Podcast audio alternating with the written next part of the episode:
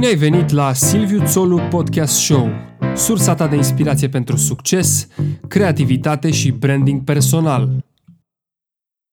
Să nu ți-e frică, să fii sincer cu tine și dacă ți este frică e foarte bine, pentru că frica e un motor destul de... Adică mi se pare cam cel mai productiv, cum uh, mie, spre exemplu, mi este frică de a nu-mi atinge potențialul maxim asta mă motivează să merg mai departe. Deci totul ar fi un fel de walk fearless.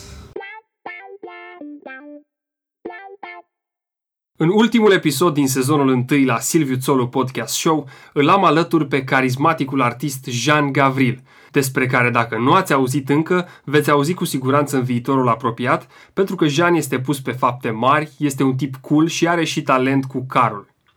Mai mult decât atât, Jean Gavril este și student la arhitectură, iar în episodul cu numărul 20 vom afla mai multe despre cum a ales această facultate.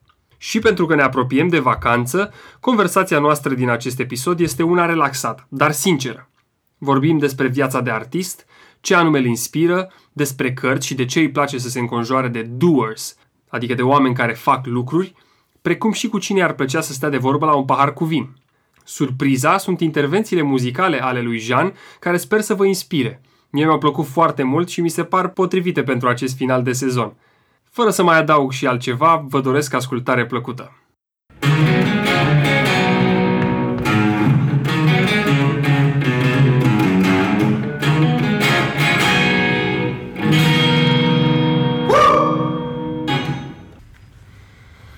Jean Gavril, te salut! Salutare și mulțumesc pentru invitație. Și eu mulțumesc că am putut organiza așa pe repede înainte treaba asta. Um... Având în vedere că avem un program cam full amândoi, Corect. Uh, mă bucur că cu ocazia asta am avut și... Na, ne-am cunoscut pentru că uh, îți spuneam mai devreme că uh, te știu de ceva vreme sau te-am urmărit și ceea ce faci tu este super cool și chiar... Mulțumesc, mulțumesc mult spre rușinea mea. Eu te știu întâi din meseria ta de model, să spun, nu știu cât de cea de, de muzician, uh, dar te-am descoperit pe urmă și uite chiar și în drum spre, spre aici am uh, spre ICOS Creator uh, am ascultat piesele tale și sunt super tari. Urmează, urmează să lansez chiar mai multe. Da, încă o dată îți mulțumesc că, că ești aici. Um, voiam să spun că pe Jean l-am cunoscut prin intermediul lui Răzvan Mercan, pe care l-ați auzit la Silviu Țolu Podcast Show în episodul trecut sau cel dinaintea uh, celui trecut. și mulțumesc și lui pentru că ne-a făcut legătura. Um, să presupunem pentru o clipă că nu există social media și că update-urile astea în legătură cu viețile noastre nu, nu există. Dacă te-ai întâlnit cu un prieten din școala generală cu care nu ai păstrat legătura, și te-ar întreba ce faci, cu ce te ocupi, ce îi răspunde? Um, cred că i-aș spune că fac în continuare ceea ce făceam și atunci, pentru că ceea ce fac azi, muzică și în general lucruri artistice, le făceam și pe vremea aia. Uh, m-am ocupat dintotdeauna cu latura asta artistică, mulțumesc lui Dumnezeu, mama, tata, cei care m-au făcut, am talentul din uh, naștere și În viața asta, momentan mă ocup doar de a-l, a încerca să-l transmit, de a-l scoate afară din mine și uh, ideal ar fi să rezoneze și alți oameni cu ceea ce fac eu și uh, cam atât. Acum, cred că l-aș întreba ce mai face și el, în primul rând. Și da, răspunsul meu ar fi că fac în continuare ceea ce am făcut toată viața. Povestește-mi puțin despre copilărie și cum, cum te-a influențat în cariera ta. Um, Când te-ai apucat de, de chitară? Ai început nu cu chitara? Da, deci chitara a fost primul instrument de care m-am apucat. A fost făcută cadou de părinții mei în, cred că în clasa 1. Uh, am primit prima chitară clasică, am fost înscris la un profesor uh, la liceul de artă în Constanța și după aia a urmat vreo 8 ani de zile de studiu al chitării clasice. Am participat la multe concursuri de genul festivaluri de copii, concursuri de copii de la liceu de artă și etc., unde des- eram destul de premiat. Am fost uh, precoce așa, adică ca, uh, concuram la categoria celor mai mari ca mine ca vârstă, pentru că la vârsta mea eram destul de avansat, știi? Mi-a plăcut, a fost ceva natural, știi, asta cu chitara și m-am prins repede de ea și chiar ulterior am învățat să cânt la pian, la tobe, la bas, știi? Dar Am ai învățat singur, nu? Uh, În afară de chitară, care a fost cu profesor, uh, da, la rest am învățat singur. Din curiozitate, pur și simplu, adică m, chiar mama îmi luase o, o orgă din asta mai veche, o clapă Mhm. și pur și simplu, vreo 2 ani de zile am negat-o, am zis că eu nu vreau, că nu știu ce, dar după aia, stând în casă acolo, am zis, uh, wow, hai, hai. Și ușor, ușor m-a prins, direct. în două luni știam, adică. Dar te gândeai uh, când erai mai mic că vei ajunge să faci asta um, Nu, ca o carieră, să spunem? nu, nu, nu. niciodată. Era doar un hobby, o chestie pe care o făceai extracurricular, nu? Pe lângă Exact, școală. I- inclusiv în liceu, uh, când a început, am început să cânt cu trupă, cu prima mea trupă în Constanța, încă nu mă gândeam la uh, o chestie profesională, adică să fac carieră din treaba asta. Mă gândeam atunci că e un hobby, sunt în liceu, fac bani, făceam bani destul de bine pe vremea aia și totul era bine, n-aveam nicio grijă și a, uite așa. Dar uh, apoi, venind în București și fiind descoperit de cei de la Casa de Discuri, ăștia de la Roton și de la HHH, uh, am zis că, bă, stai un pic, că de fapt eu chiar pot să fac asta și că de ce nu aș încerca? Și oricum, e o chestiune de decizie, treaba asta cu uh, vrei să o faci profi, vrei să faci o carieră. Asta e legată strict de o decizie personală pe care o iei. Bă, de azi mă apuc de treaba asta serios. Și atât. După aia urmează altele, mult mai grele, dar e un pas foarte important, decizia. Prima, primul pas, să iei decizia, bă, gata, o fac pe bune. Înțeleg că nu luasei decizia asta atunci când ai ales facultatea de arhitectură, nu? Uh, Nu, Încă nu. Deci am ales arhitectura pentru că nu am vrut să merg la conservator, că m, ceea ce făceam deja, muzică, făcusem deja toată viața și mi s-a părut un pic uh, așa, poate dintr-un fel de egoism sau m, ego-ul, m, am avut că, așa m, o părere prea bună despre mine la momentul ăla, că ce mă, ce îmi trebuie mie conservator. De acolo cumva am dat la arhitectură, arhitectura fiind altă artă și la care oricum am înclinație, la partea asta de de- desen și mai mult decât desen, vederea în spațiu și lucrurile astea inginerești, tehnice, care mă atrag. Um, și am zis că, bă, dacă mă apuc doar de muzică, mă limitez cumva și decizia a fost nu o să fac muzică la școală, la facultate, o să fac altceva, doar un fel de ca să arăt tuturor că se poate, știi? Pentru că mi-au spus că nu o să reușesc dacă vreau să fac și muzică și arhitectură. Uh, În prima fază prietenii, apoi chiar și părinții mi-au zis că, bă, vezi că nu o să-ți iasă și am zis că mulțumesc, că atât aveam nevoie să-mi spuneți, știi? Să mergi împotriva curentului, nu? Exact, și acum chiar o termin, adică mai am foarte puțin. Asta voiam să te întreb. Termin arhitectura în curând și Și te gândești să profesezi sau... Acum, în, în perspectivă, dacă ar fi să privesc, um, aș păstra-o cumva pentru a doua parte a vieții. Pentru că o meseria de arhitect necesită foarte multă pregătire și nu mai zic de a învăța uh, aproape zi de zi, să zicem săptămânal, trebuie să-ți păstrezi legătura, că nu poți să termini arhitectura acum și să profesezi peste 20 de ani. Da. Și e un, e un domeniu care pe mine mă atrage și în viața de zi cu zi, adică inclusiv orașele sau travelingul și mediul ăsta urban așa, se leagă foarte bine cu arhitectura și e o, e o industrie și o meserie destul de vastă, știi? Nu construiești doar case, poți să construiești multe chestii cu arhitectura. Deci cam asta e despre arhitectură, decizia de a lua a da la arhitectură și nu la conservator. Pur și simplu nu am vrut să fac muzica ca muzica să fie main thing și să mă limitez prin asta. Gata, am făcut conservatorul, sunt muzician. Nu. Poate de ce nu ajungi la un moment dat uh, să faci atât de mulți bani din muzică încât să-ți uh, desenezi propria casă pe care să o construiești cu cunoștințele de la Cred că, arhitectură. cred că asta, asta, e, asta e un gând pe care toți oamenii care fac arhitectura îl au și undeva am învățat eu, asta e un pont primit de la cineva mai în vârstă ca mine și mai experimentat, că tot, deci toți arhitecții își doresc să-și facă propria lor casă, dar este recomandat să nu o facă, pentru că o să o facă prost. și cel mai bine ar fi să ai un alt prieten arhitect sau ceva care să-ți facă el proiectul și tu doar să ghidezi, pentru că nu poți fi obiectiv și vei fi subiectiv și vei lua niște decizii puțin... Vei pune priza într-un loc prost. Da, da, da, deci niște chestii din astea. Bun, dacă să ne întoarcem puțin la muzică, din ce te inspiri atunci când crezi? Uh, am, chiar am avut probleme la capitolul ăsta pentru că în mare parte totul se învârtea în jurul femeii, al dragostei și al relațiilor și al actelor ce se petrec între doi oameni. Uh, și este, este de vină cumva și viața asta de artist pe care o ai. Te duci la repetiții, dai un concert, e noapte, poți să bei, poți să te distrezi, de colo-colo, oameni, oameni, oameni. E o viață destul de plăcută, dar cu mai multe tăișuri, evident, și inspirația vine, evident, din toate activitățile pe care le ai, știi, de zi cu zi. Dacă ai un fel de tabieturi din asta în care te obișnuiești să uh, scrii zi de zi, să ai concerte zi de zi, să bei zi de zi, să te distrezi zi de zi, vei cânta despre distracție, băutură și femei, pe scurt.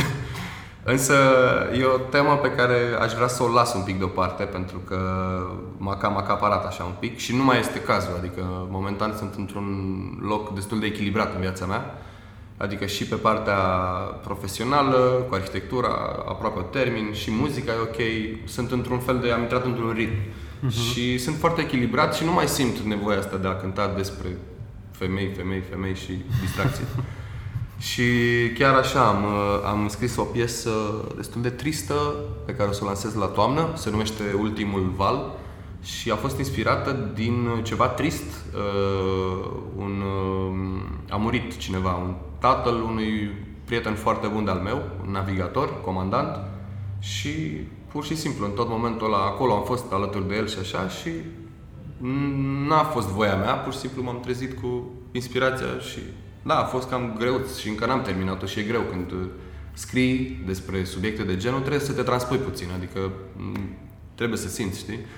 Chiar am plâns de câteva ori în timp ce scriam, încercam să înțeleg și discutând împreună cu el, îți dai seama că a trebuit să-l anunț. Băi, eu chiar am fost inspirat de treaba asta, necazul tău și voi scrie despre el și voi dedica piesa tatălui tău și va trebui să mă ajuți cu asta. Și da. am purtat niște conversații destul de sensibile, știi? Dar despre asta e vorba. În artă, dacă nu simți, nu, nu iese. Da, până la urmă, cred că cea mai bună inspirație din, tocmai din experiențele pe care le ai și e foarte plăcut să urmărești parcursul ăsta, cum spuneai și tu, de la un, să zicem, nu neapărat teribilism, dar exact. de la o chestie tinerească, de, poate de puști, poate de așa, când te duci către zone mai emoționale mm-hmm. și mai sensibile și să vezi exact cum, cum nu neapărat cum crești, cum, uh, cum călătorești. Exact, pe mie asta, asta mă și atrage drumul, de fapt, pentru că um, parcursul meu în a scrie o piesă este unul destul de lung și nu sunt un scriitor uh, extraordinar, deși îmi place să scriu și îmi place ce scriu, dar știu că pot mai mult și acest mai mult o să vină mereu doar din uh, săpături. Trebuie să sapi, știi? Am scris o chestie și după aia hai să o dezvoltăm și să o întoarcem pe toate părțile și să săpăm înăuntru ei acolo și să scoatem chestii la suprafață. Ei, mie asta îmi place maxim. După ce am terminat de registrat o piesă, s-a, adică momentul artistic se oprește. În momentul în care piesa e gata, nu mai poți să o... Adică nu mai simți așa mult. Îmi place mai mult creația decât interpretarea. Îmi place mai mult procesul de a face o piesă decât de a o cânta. Interesant. Cum, uh, cum faci să-ți îmbunătățești craftul? Să mă refer la cel creativ mai mult decât uh, cel de execuție. Cu foarte, foarte multă luptă interioară și ambiție, uh, pentru că am trecut și prin partea aia în care atunci când nu mi ieșea ceva, mă opream și pur și simplu lăsam baltă. Dar mi-am dat seama asta din experiența de la HHH. Uh, am învățat că în momentul în care n-ai inspirație sau îți dispare sau nu ți iese, înseamnă că ești aproape la jumătatea drumului și mai trebuie să ce vorbeam mai devreme, hang on încă un pic pentru că o să-ți iasă de-abia după ce te mai chinui încă pe atâta și mai e o chestie uh, pe care am învățat-o de la Dan Byron, la un uh, workshop uh, Mastering the Music Business. A fost o, un event din ăsta despre oamenii din muzică, de toate categoriile. Și spunea că în momentul în care creierul uh, intervine oboseala, uh, deci muncești, muncești, lucrezi, scrii și obosești, în momentul în care tu obosești, creierul uh, spune corpului tău să se relaxeze un pic și deja dacă treci de pragul ăla al oboselii, începi să fii mult mai relaxat și ți cuvintele sau ceea ce faci, scrisul, mult mai ușor pentru că corpul te ajută la asta.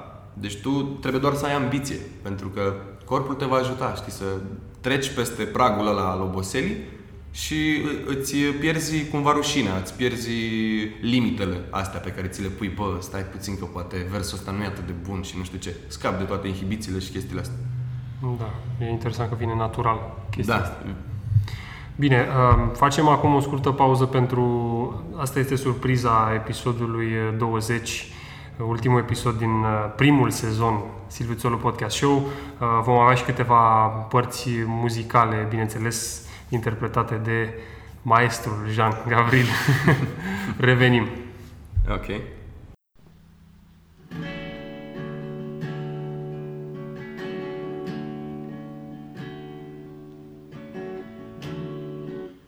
E prea aglomerat aici și nu prea înțeleg ce-mi zici Dar gura ta îmi spune Vrei să fii cu mine la un fund Uiți că nu mai pot vorbi Pentru că tu mi-ai mușcat limba.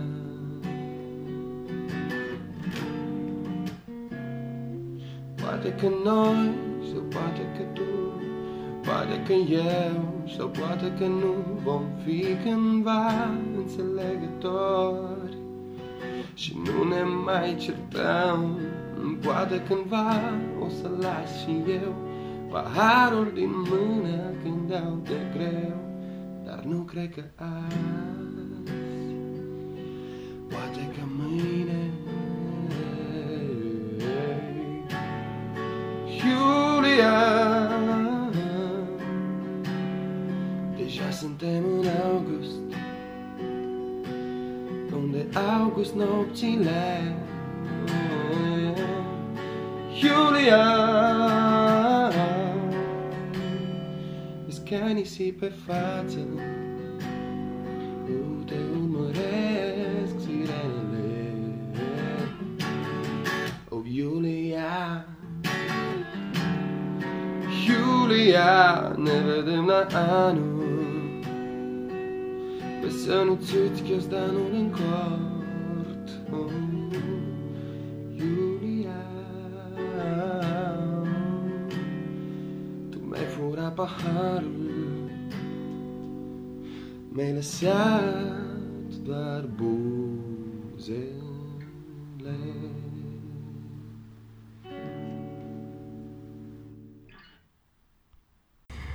Ok, am revenit. Jean, eu am o teorie. Consider că nu trăim îndeajuns, nu ne trăim îndeajuns viețile precum artiști. Și eu am auzit despre tine că ești genul de om care, să zicem, metaforic sau nu, umblă, dacă așa îi vine, cu picioarele, în picioarele goale prin oraș sau eu știu, des desculți, știi? Uh, mercant, dar în, în da, sensul știu. pozitiv, știi, el mi-a spus lucrul ăsta. Știu, asta urma să zic eu, probabil Răzvan ți-a povestit da. că la el m-am dus în picioarele goale. Ce înseamnă pentru tine să fii artist?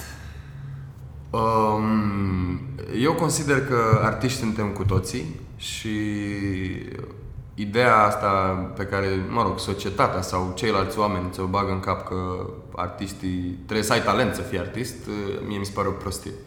Adică mie să fii artist mi se pare să îți dai voie și să înțelegi cine ești și ce vrei să faci și să-ți dai voie să faci exact ce vrei tu când vrei tu, cum vrei tu și să nu te gândești la nimic altceva. Adică asta e părerea mea despre artă.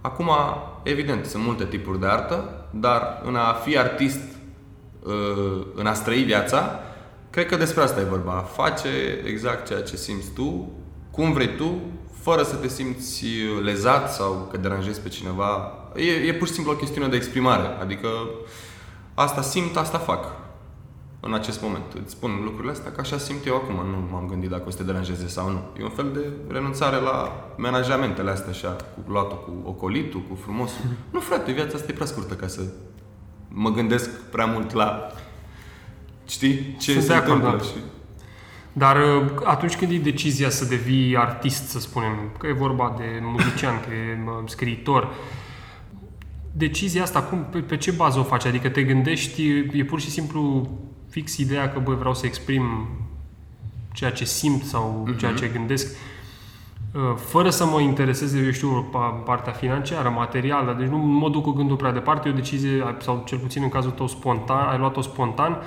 um, fără să te intereseze partea asta, știi? Mă gândesc, adică spui întrebarea, băi, cum mă descurc, cum o să mă descurc? La început de, gre- la început de drum bănuiesc că e greu, mai ales să zicem dacă ești scriitor.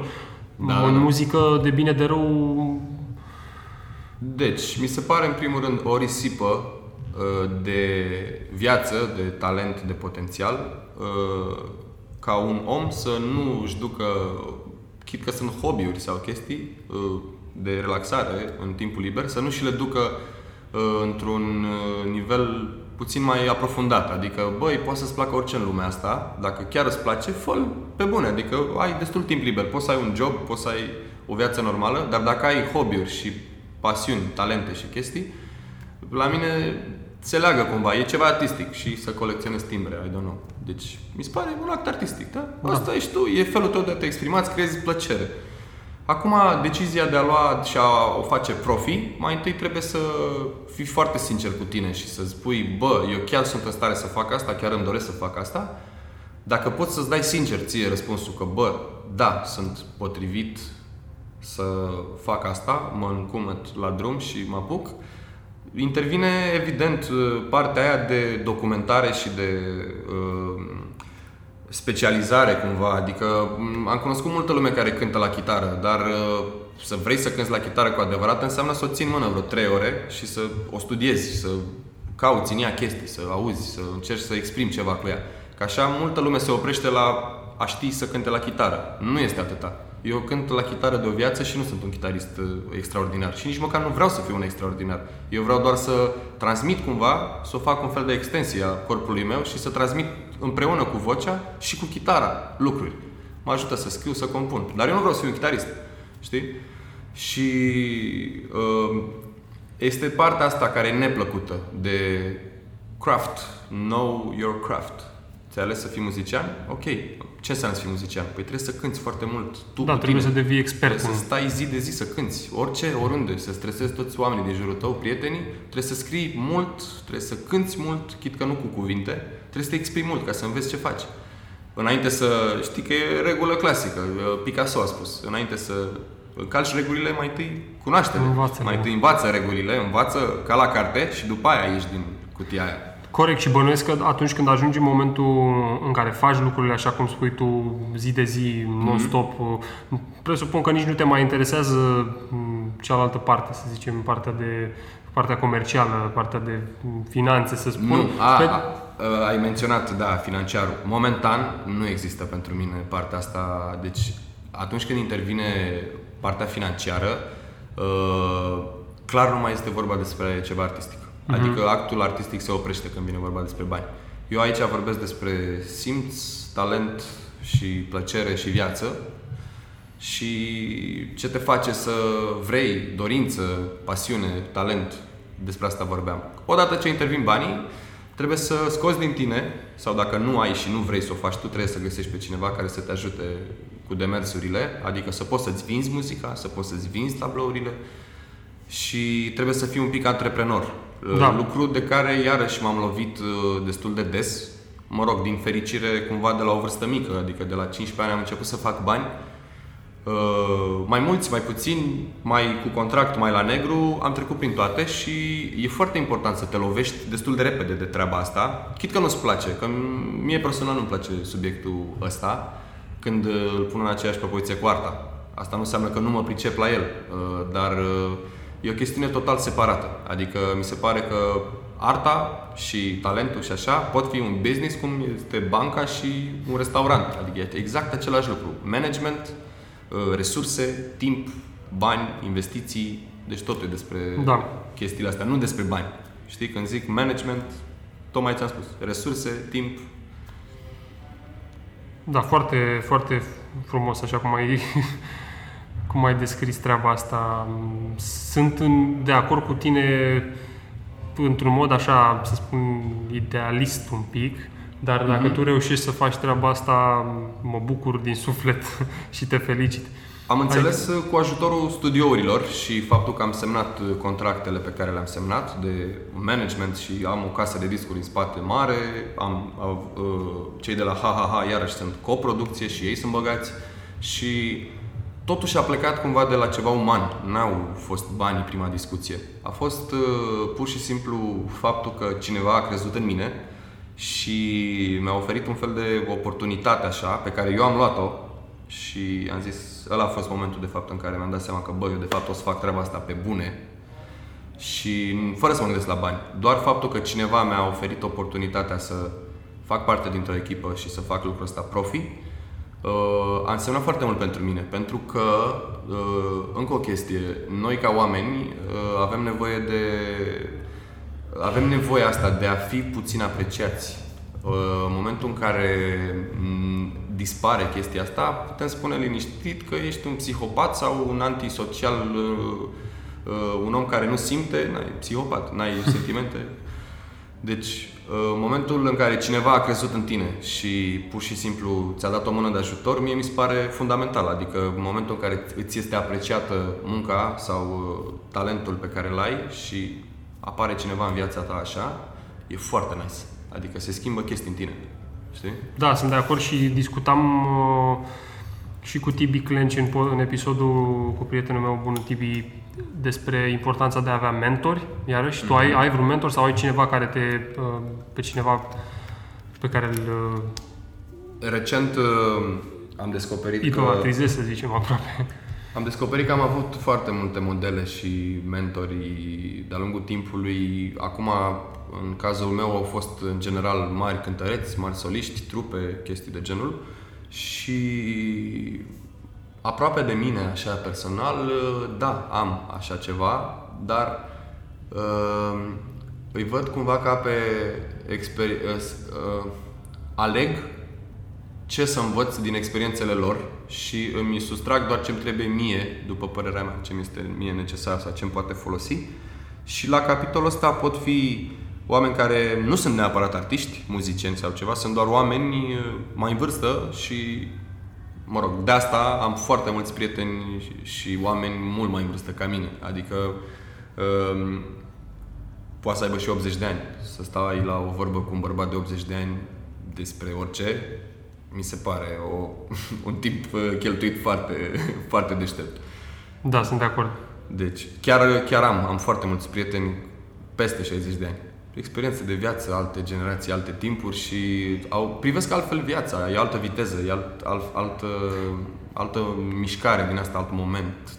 Da, și eu am uh, mulți prieteni care sunt uh, mai mari ca în vârstă decât sunt eu și cumva mă gândesc că poate ajută și pe tine, poate te ajută și faptul că nici tu nu ești, să zicem, uh, un copil, nu neapărat, Nu. sau un tânăr, nici măcar Corect. în gândire, ca E vor- suflet mă gândesc. E Ca... vorba de vârsta de maturitate, de nivelul pe care Exact. vrei să-l atingi, pentru că odată ce îți dai seama că orice moft și ego care, pe care îl ai, îți stă de fapt în cale și dacă faci greșeala să crezi că ești cineva, e doar o pierdere de timp din punctul meu de vedere. Adică mai bine lași totul la o parte și să fii ca un buret așa și să primești tot. Bun, rău nu contează. Adică ai un filtru, îți crezi, știi, odată ce discuți cu unul altul, îți crezi singur un filtru și știi ce să alegi. Bunul, răul, Da. Super. Uh, mai facem o pauză pentru o piesă de-a ta? normal. Hai să vă arăt Bine. un lic uh, mai cu atitudine, așa, ok. Ok. Revenim.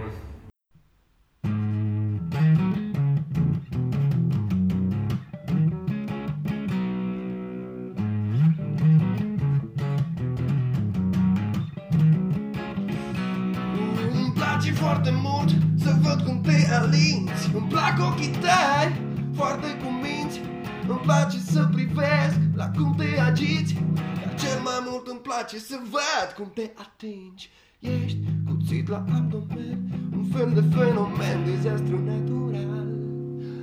Îmi dai și mie un fon Așa de rămas bun Yeah Și dacă e să pleci Lasăm și numărul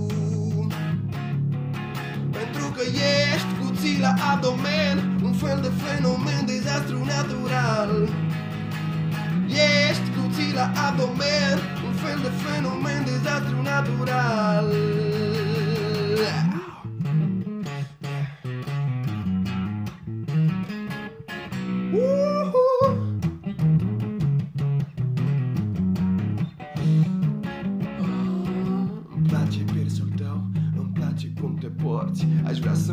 mai dansăm încă două nopți. Îmi place tatuajul tău de sub tricou Dar cel mai mult la noapte aș vrea să fiu al tău Pentru că ești cuțit la abdomen. Un fel de fenomen, dezastru natural. Îmi dai și mie un fond Așa de rămas bun Și dacă e să pleci Lasăm și numărul Pentru că ești cuțit la abdomen Un fel de fenomen, dezastru natural Ești cuțit la abdomen Un fel de fenomen, dezastru natural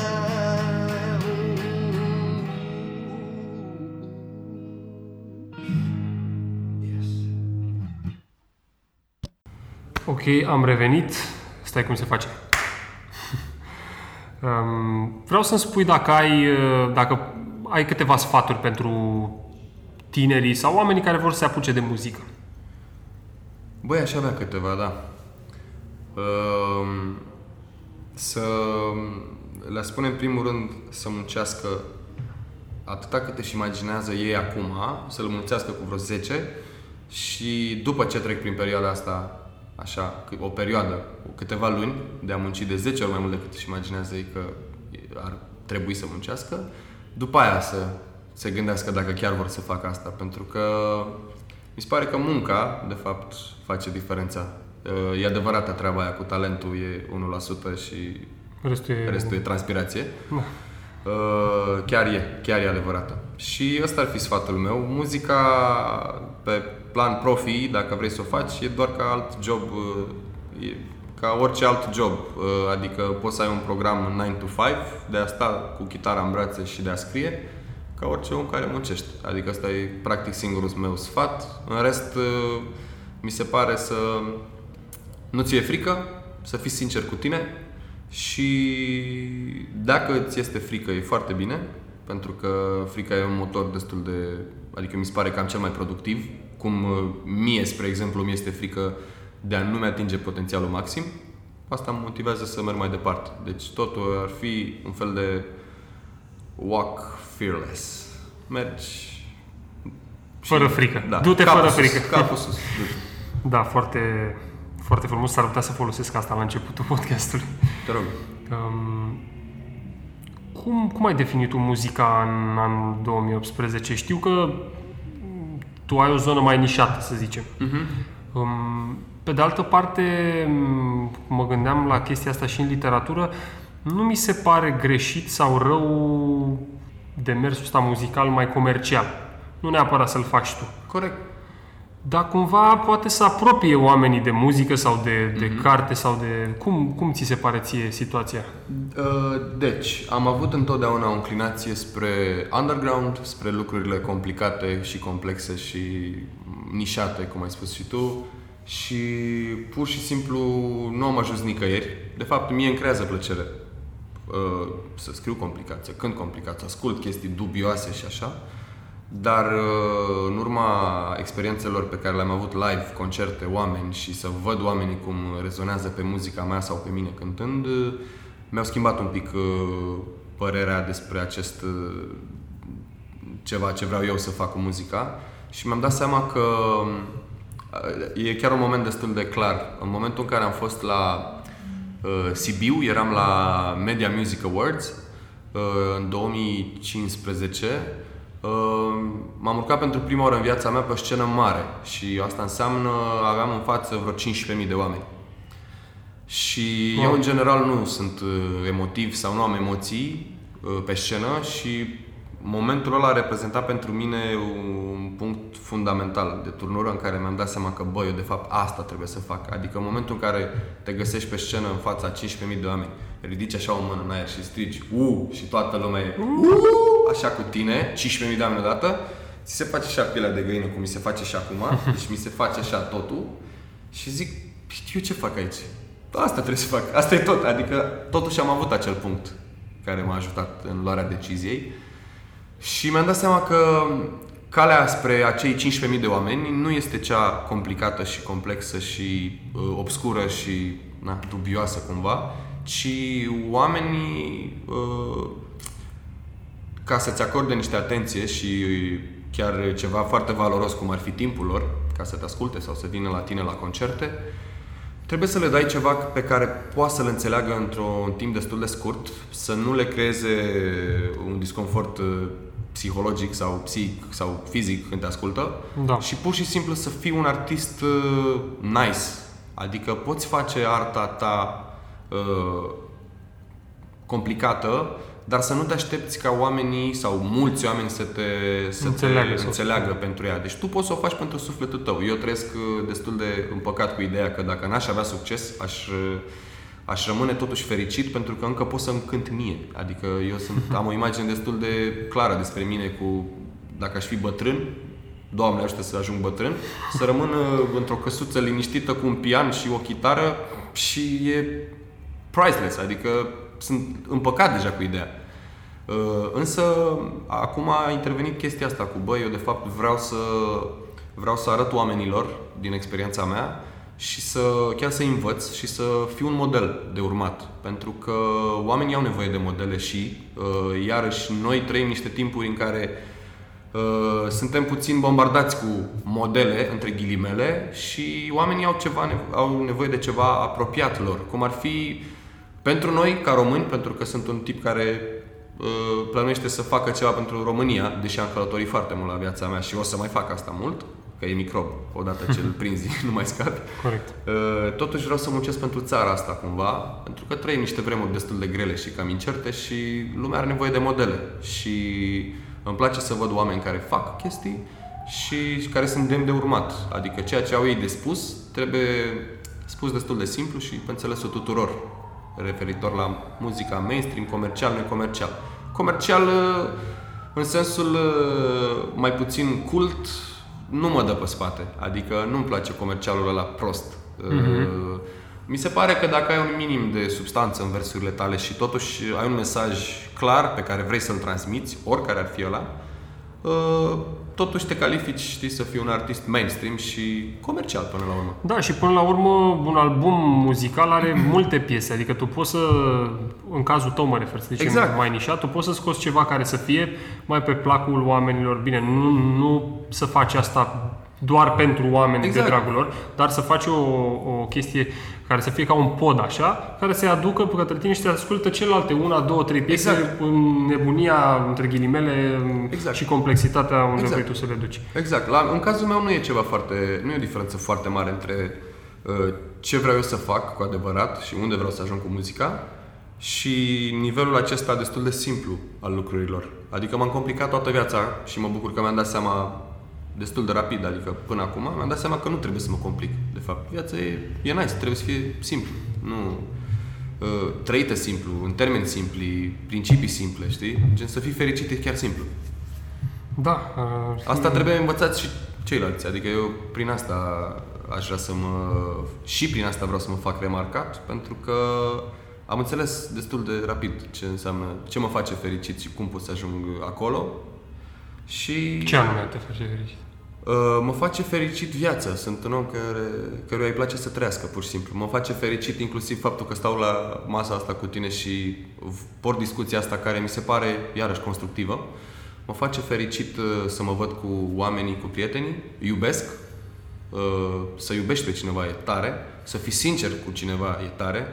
Să fii sincer cu tine e și mai tare și să accepti toate problemele pe care le ai e și mai tare și deja am descris viața pe scurt, că dacă nu te ocupi de lucrurile astea, care sunt fundamentale, îți dai seama că au trecut 20 de ani și tu nu le-ai rezolvat și de fapt a trecut viața, știi? Și pe mine mă sperie chestia asta, adică prefer să-mi bat Așa capul e. acum de pereți și să-mi rezolv tot ce am.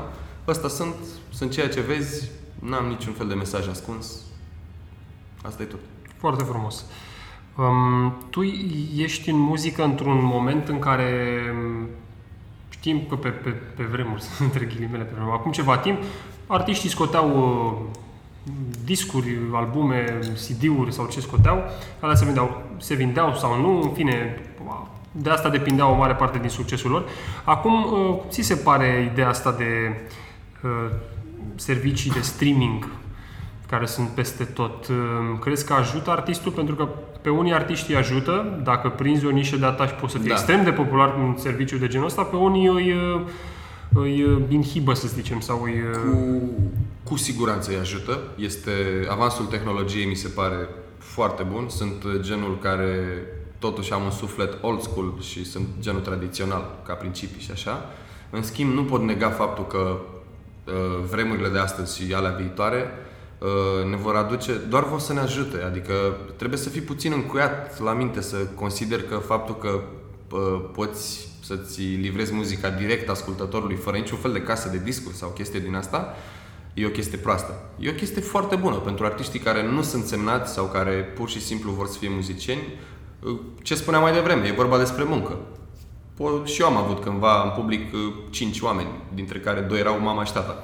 Ai, trebuie să începi de undeva. Dar uh, să negi progresul tehnologic și să nu te folosești de el este ca și cum te-ai legat la mâini. Degeaba. It's the best time to be alive. Până la Da, urmă. deci pe bune, trăim niște vremuri prea marfă încât să nu te bucuri de ele. N-am nicio problemă cu asta. Deci da, o idee foarte bună. Spotify și restul, de fapt. Abia aștept să se dea concerte live, uh, streaming, uh, mă rog, se dau. Dar uh, să dai un concert fără să dai un concert, adică cum suntem noi aici la ICOS, în camera de muzică, și eu să dau concertul aici fără public și totul să fie livrat uh, online în, prin live streaming Da, e un, în casa omului. E un mic miracol. Adică, m, da, poate nu e experiența clasică a, un concert, a unui concert în care te duci, vezi scena și îți bubuie capul și poate chiar îți place. Eu sunt genul care ascultă muzica la maxim, adică dacă nu bubuie capul, nu. Asta, în general, preferința mea. Mă rog, muzica se ascultă și... Muzica bună se ascultă și încet, știi? Da. Dar eu mă duc la un concert ca să-mi spargă fața, să-mi duduie capul acolo, că îmi place. De- Discuția pe care eu auzisem și de ce m-am legat de treaba asta, uh, cred că era un artist din Marea Britanie sau din Statele Unite și sp- artist mic și spunea că m, atunci când ar fi scos un album avea o șansă să facă niște bani din vânzarea albumului ăla, știi? Așa dacă e pe, dacă e pe Spotify, de exemplu, și nu are ascultătorii, adică și chiar dacă are ascultătorii care ar fi cumpărat albumul, el nu mai mon- monetizează, plus că acolo presupun că e poate un pic mai greu să... Dar nu e adevărat, se Nu? monetizează Ok. Spotify-ul. Adică Spotify da, în funcție de, în plătește funcție de streaming-ul. ascultător, da, da, da. Și da, evident, e o cale și mai grea. Adică, ok, îți scoți albumul tău și n-ai fan și n-ai public. Cine ți-l cumpără? Adică care e diferența între Spotify și compact disc? Mm, Nu știu, nu o văd așa. Intervine iarăși partea aia de uh, business management și partea asta financiară care trebuie gestionată cu cap și cum trebuie. Adică, odată gestionată corect, n-are cum să nu meargă. Da, Pentru că, na, așa e. ești un artist la început, doar nu o să-ți printezi 10.000 de CD-uri și să vinzi două. Bine, mea, ai făcut un album, fă tu 5 bucăți și vinde 5 bucăți și banii aia și reinvestește și tot așa. Hai că e simplu. Îmi spuneai mai devreme că îmi vei recomanda o carte, nu? Sau poți să-mi recomanzi Da. orice carte vrei. Una, două, trei, câte vrei. Uh, mă rog, cărții bune, aș putea să zic autori, uh, care iarăși mie mi-au mai deschis un pic capul și mi-am, uh, în momentele în care eu mă simțeam mizerabil, mi-am dat seama că au fost alții și mai mizerabili ca mine și unul dintre ei a fost Bukowski.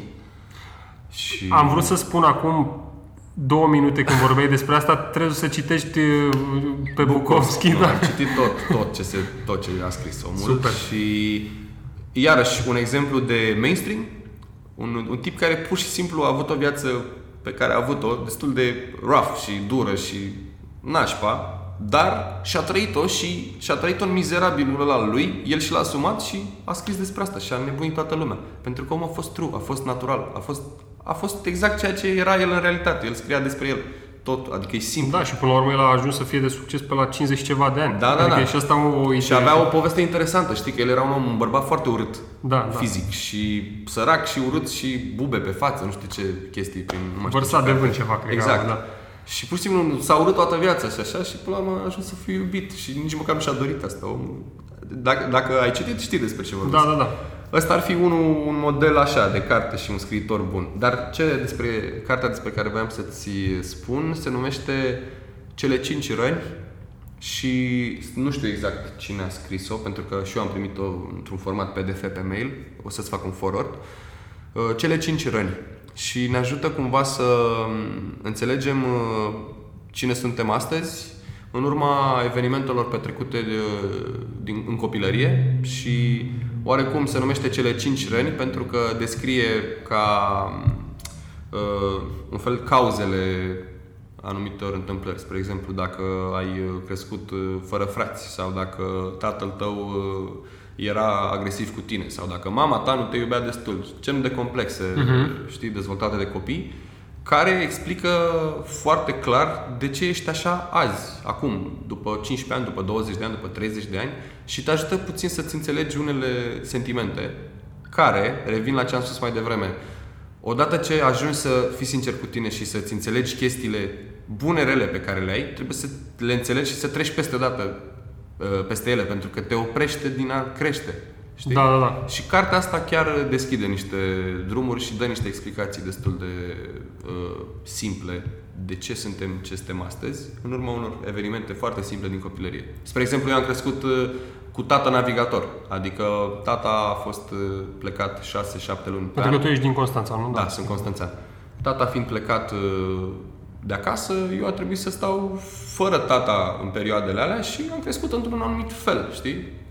Un om care a fost, uh, iarăși, cocoloșit prea mult de părinți, iarăși are niște comportamente acum și, na, O să, o să caut uh, cartea și dacă mi-o și trimis o să pun un, Un link. uh, un link mm-hmm. în, uh, pe silviutolo.com.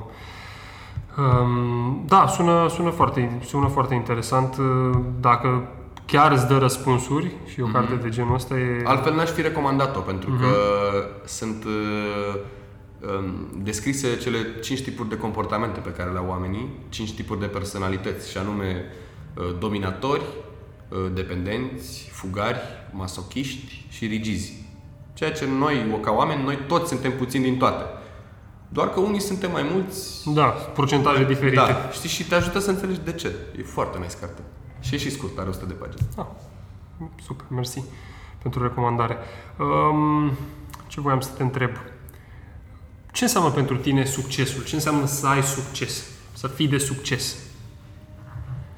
Um, mi se pare că este succesul este rezultanta uh, unor acțiuni pe care le faci de zi cu zi. Uh, este doar o stare, adică nu există. Uh, el e o stare de uh, echilibru cumva, e o rezultantă a tuturor acțiunilor pe care le faci. Cu cât uh, investești mai mult timp și faci mai multe acțiuni, cu atât rezultanta lor te va duce într-un punct. Punctul ăla se numește succes pentru mine, din punctul meu de vedere. Adică este uh, ceva care nu este măsurabil neapărat. Uh, este, cum am spus, o stare de echilibru. Acțiunile pe care le faci și rezultatele pe care le primești. E, dacă ele sunt proporționale, cât bagi aia primești, mi se pare că ăla e succes. Adică e o stare de echilibru între ce faci și ce primești. Ce dai, ce primești. Uh, mi se pare că e o stare pe care uh, e o stare de spirit. Adică succesul este viața, uh, să înțelegi viața. Aia, ăla mi se pare o, o stare foarte mișto de succes. Da, da, da, și până la urmă poți să poți să-ți impui să ai o atitudine de succes, să zicem. Păi da, starea pentru asta că de... nu poți să ai succes, cum zice lumea, să reușești stând degeaba toată ziua. Bă, muncind toată ziua și agitându-te de- de colo-colo, vei ajunge într-un loc. E, unde ai ajuns acolo e direct proporțional cu ce ai băgat, ce ai făcut. Aia e starea ta de succes. Dacă e să o privești așa, uh, în perspectivă, dacă zi de zi te gândești la tine și lucrezi și muncești și tragi și te agiți, dacă îți trăiești viața așa, vei trăi toată viața într-un aer de succes. Ăla e succesul tău. E Da, ai anumite obiceiuri sau o rutină pentru, pentru a, să zicem, a lucra la tine însuți și pentru a fi creativ. Te ajută ceva să faci ceva repetitiv? Adică ai spus că, Uh. uite, în fiecare zi lucrezi la tine. Da, fac uh, niște exerciții de scris. Uh, scriu o pagină în fiecare dimineață de cuvinte, fără niciun fel de sens și logică. De, da, am Absolut, discutat despre uh, asta, ideea de morning pages. Verși din tine, a, a, asta este alt lucru pe care l-am învățat de la Dan Byron uh, și din cartea lui uh, Pat Pattinson, Writing Better Lyrics, uh, pe care încă n-am terminat-o de citit, dar el mi-a recomandat să o citesc și o citesc și e doar un exercițiu de a spune ceea ce gândești pentru un scriitor, cum e în cazul meu de muzică, bă, trebuie să scriu versuri, absolut tot ce îmi trece prin cap, o pagină în fiecare zi, Fluxul conști- Uh, conștient. ca și cum scapi un pic de ceea ce o să stea în cale, mături un pic în fața curții, știi, ca să fie curat. Când te apuci de muncă, să fie puțină curățenie acolo. Ai dat 500 de cuvinte așa, 5 minute dimineața la cafea, e, ăsta e un obicei odată. Și poate chiar nu-l fac zilnic, dar să zicem că îl fac cel puțin de 4-5 ori pe săptămână, știi? Și sunt zile în care nu simt să fac asta și nu o fac. Mă duc la plimbare. Uh, Ce pot spune ca obiceiuri? Nu pot să stau locului, adică dacă mă găsesc nefăcând nimica, mai mult de 30 de minute, am ieșit din casă.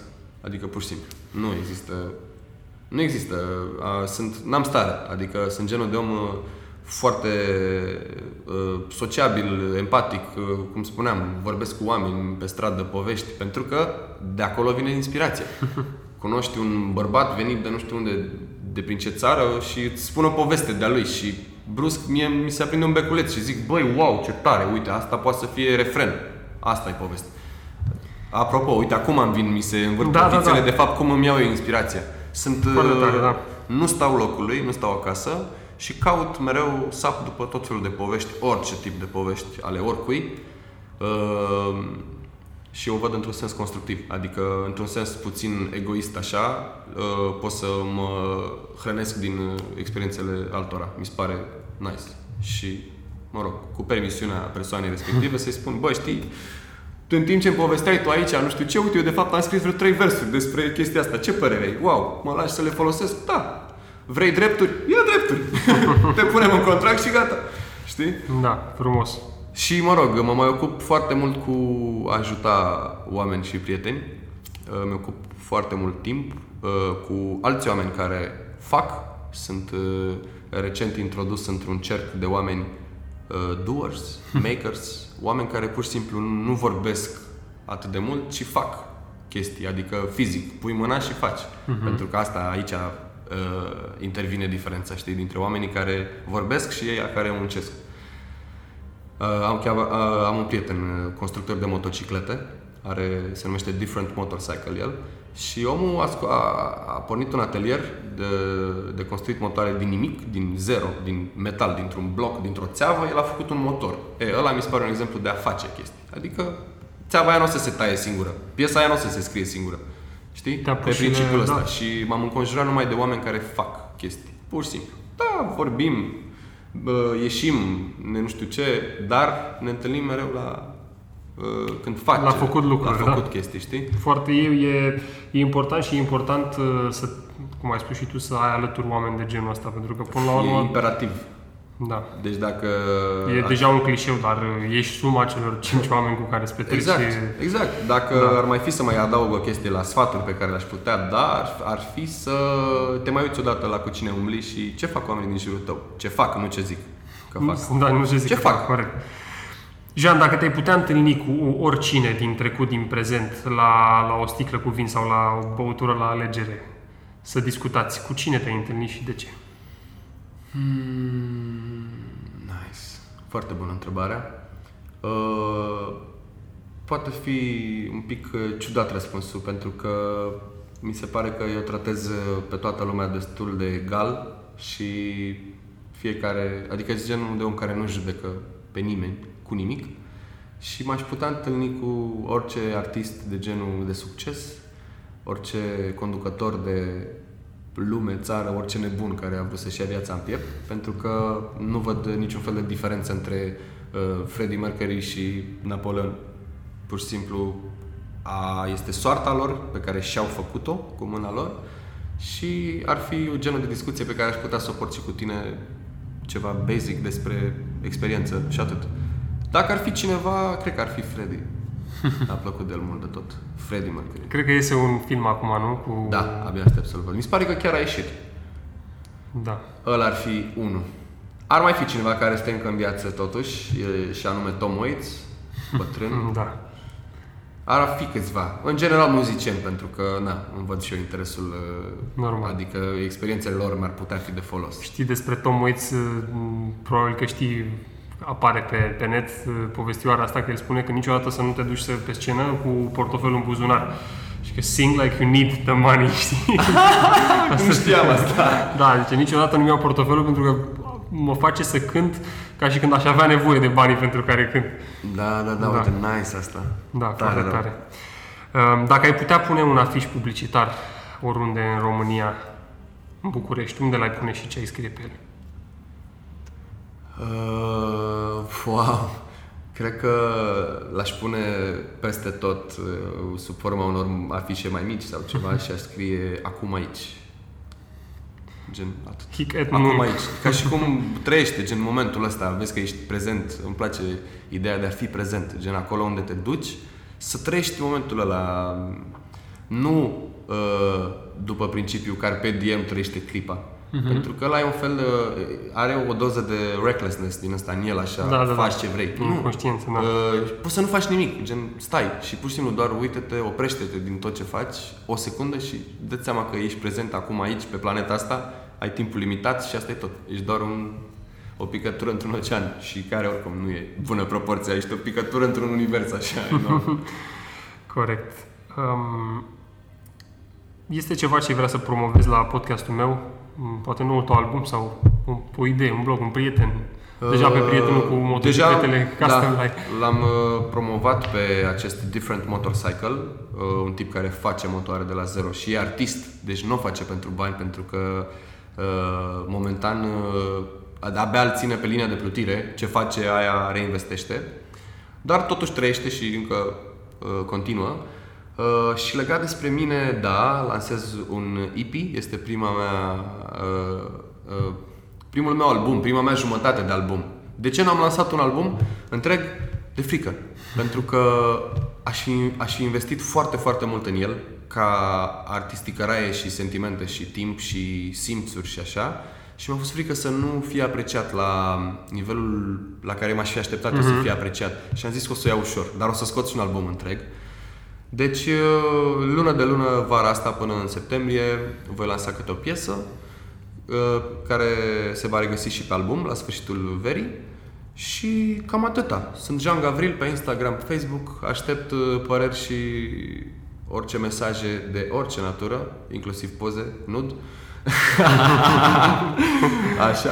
Send nudes. Uh, da, Agree- send nudes, be, adică- be careful what you wish because you Păi, might... eu, nu, o să o fac, o să o fac pe bune și după aia o să fac și o expoziție cu pozele, fără identitate și așa, dar doar de dragul de a face chestia asta, pentru că sunt destul de exhibiționist și îmi place să forțez un pic lucrurile, pentru că, uite, iarăși am citit o chestie care iarăși mi-a schimbat uh, viziunea asupra vieții și o spunea chiar uh, Eliade într-o carte care se numește Oceanografie și uh, tit- ăsta, textul se numea Invitație la ridicol. Și spunea că uh, viața și cu adevărat trăiești acum aici, să spunem, el dădea exemplu că ești la o terasă, la un restaurant, la un bar, înconjurat de oameni, ești cu cineva la masă, nu știu ce, și tu brusc te ridici așa și începi să faci ca un nebun și începi să cânti sau să zbieri sau să te manifesti într-un anume fel. Nu contează el care ar fi. Și el descria procesul ăsta ca uh, the real deal. Gen, atunci trăiești cu adevărat, nu cât stai jos la masă. Când te ridici și începi să dai afară din tine și toată lumea se uită la tine cumva și să zic, bă, bă, ce bă, și cu prost ăsta. De fapt, atunci trăiești cu adevărat. Și mie iarăși mi-a dat cu Dacă- virgulă testul ăsta. Până la urmă, dacă stai, atunci când stai jos, te conformezi Ești unor aliniat. reguli. Da, te... Ești aliniat. Trebuie să mai stai cumva cu un picior mereu la ușă, știi, în prag, ca să ai puțin, să-ți lași acest buffer, știi? Că a, cu toții trăim în sistem, în societate și așa, trebuie să fim cumva aliniați, dar noi ne alegem cât de aliniați să fim, de fapt, știi? Corect. Mi se pare un moment bun pe care putem uh, încheia discuția noastră, că deja e aproape o oră, a trecut repede. Nice. Mi-ar fi plăcut să mai stăm uh, de vorbă. Um, Pe final mai ascultăm ceva uh, de Clar. al tău. Uh, Mulțumesc mult de tot încă o dată pentru că te-ai aflat aici și că am discutat. Uh, Îți doresc mult succes în tot ceea ce faci, să ai o vară foarte frumoasă. Să nu uităm că e ultimul episod din primul sezon mm-hmm. la Silviu Țălu Podcast Show și mă bucur să-l, să-l închei cu tine pe nota asta așa artistică. Ce vă pot spune eu este ceea ce îmi spun și mie, să ne reamintim să trăim ca artiștii Exact. uh, și să mai umblăm din când în când desculți prin oraș. Exact. Um, și cam atât.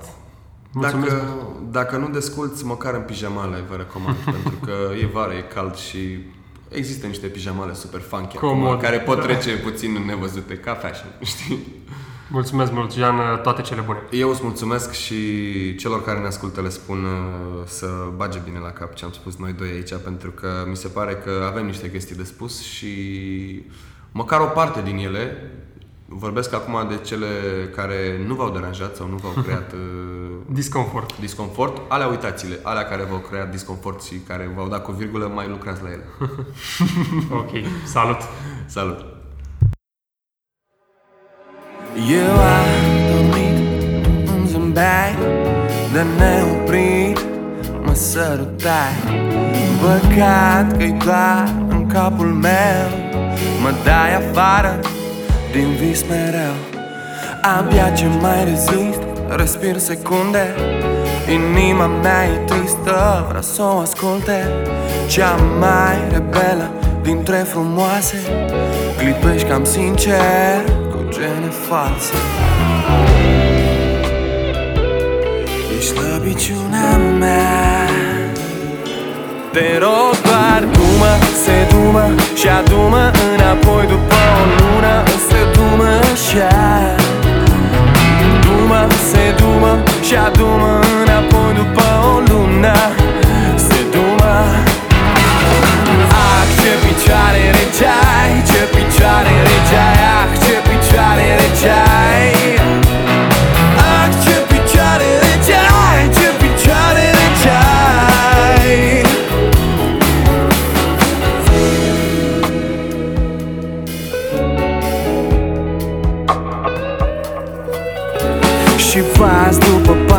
urmează stația Timpuri noi și timpuri noi Ne-așteaptă pe noi doi. Și draga, draga mea, tu într-o zi vei fi a mea Pentru că așa vreau eu. Așa vreau eu. Și soarele o să apună În timp ce-ți spun pe bună. Hai mai alintă-tu un pic.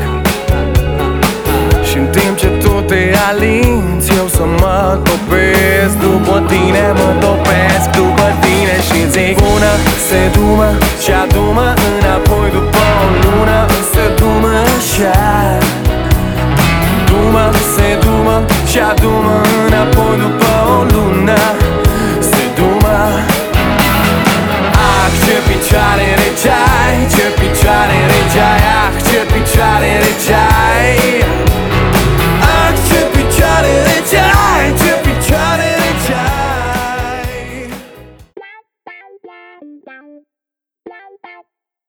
Vreau să vă mulțumesc dacă ați ascultat până la final și să le mulțumesc celor care au ascultat cel puțin una dintre conversațiile pe care le-am avut cu invitații în acest prim sezon la Silviu Țolu Podcast Show. Am înregistrat episodul 20 cu Jean Gavril la spațiul Creator by Icos. Pentru show notes și linkuri utile puteți accesa ca întotdeauna silviutolu.com, categoria podcast. Dacă v-a plăcut discuția mea cu Jean sau orice alt episod, îmi puteți lăsa un review pe iTunes și puteți share partea preferată cu prietenii. Ne reauzim la toamnă cu un nou sezon cu invitați la fel de valoroși și sper eu cu surprize în ceea ce privește formatul acestui show. Pentru ultima oară în sezonul cu numărul 1, nu uitați că succesul e de partea celor muncitori. Vă doresc vacanță plăcută și să ne auzim cu bine!